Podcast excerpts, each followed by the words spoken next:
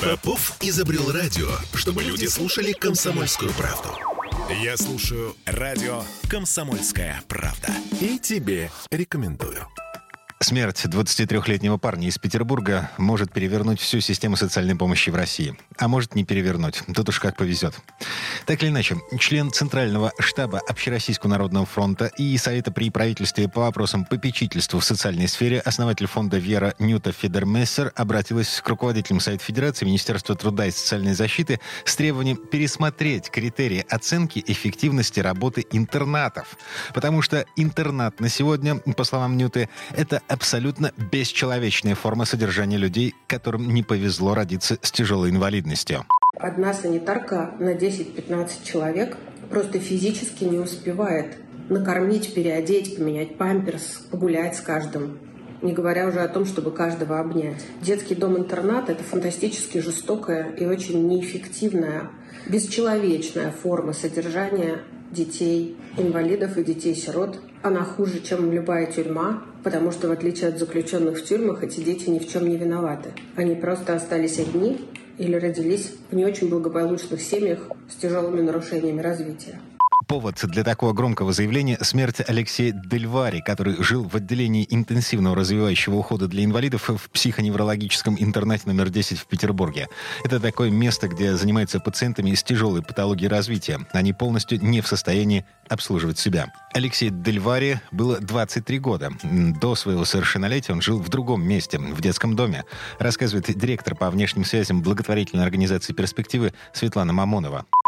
Леша был ну, таким одним из любимчиков э, наших сотрудников учителей школы. Парень, э, когда был в детском доме, сам э, катал коляску, даже да, умудрялся там колеса крутить. Mm-hmm. Был таким пухляшом, азарным мальчишкой, веселым. И за вот несколько лет жизни в интернате худел-худел, и в итоге, ну, совсем исхудавший последний вот день я к нему пришла в воскресенье, э, как раз, да, в Пасху, но был уже такой, знаете, в основном в прострации в себе. В тот же день его увезли в больницу. Там он и умер. Администрация психоневрологического интерната объявила, что Алексей Дельвари был госпитализирован с острой болью желудочно-кишечного тракта при наличии многих других диагнозов. Но Нюта Федермессер считает иначе.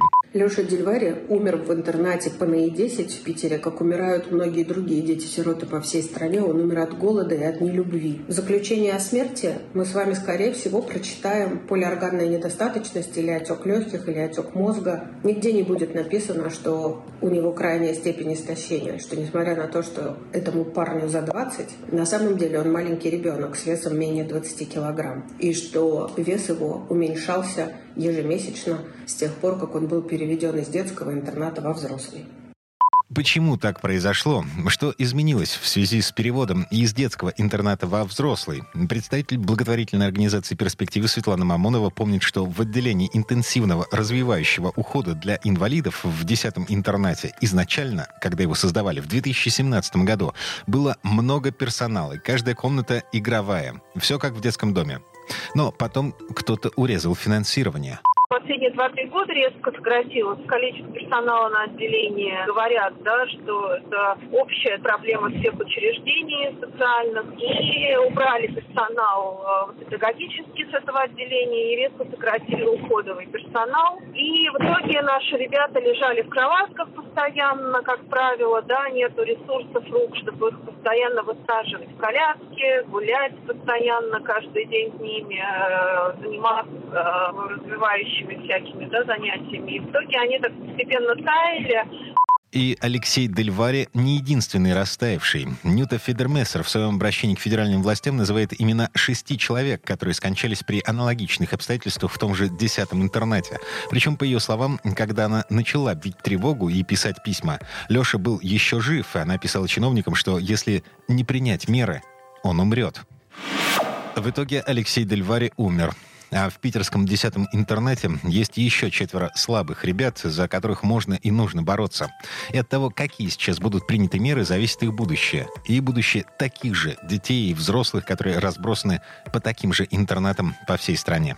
Это системная проблема. Вина директора и история с интернатом, она, условно, вина есть как менеджера, да, который не обеспечил приоритеты, не настроил персонал на определенные подходы и так далее. Да, ну, это менеджерская проблема. Но если мы не будем в целом менять ситуацию в стране, в подходах, в разгруппении интернатов, создании альтернатив, открытости, обеспечить для волонтеров, мы не изменим ситуацию никак. Еще Светлана Мамунова предлагает организовать что-то вроде Дня волонтера для чиновников от здравоохранения, соцзащиты и финансов, чтобы эти люди своими глазами увидели, как выглядит инвалид первой группы с тяжелой патологией развития. И вот некоторые цифры для понимания. На сайте того же 10-го интерната открыто множество вакансий. Самую большую зарплату обещают медсестрам и помощникам по уходу. Это от 34,5 тысяч рублей. Это в Петербурге. Такие дела. Дмитрий Делинский, радио «Комсомольская правда».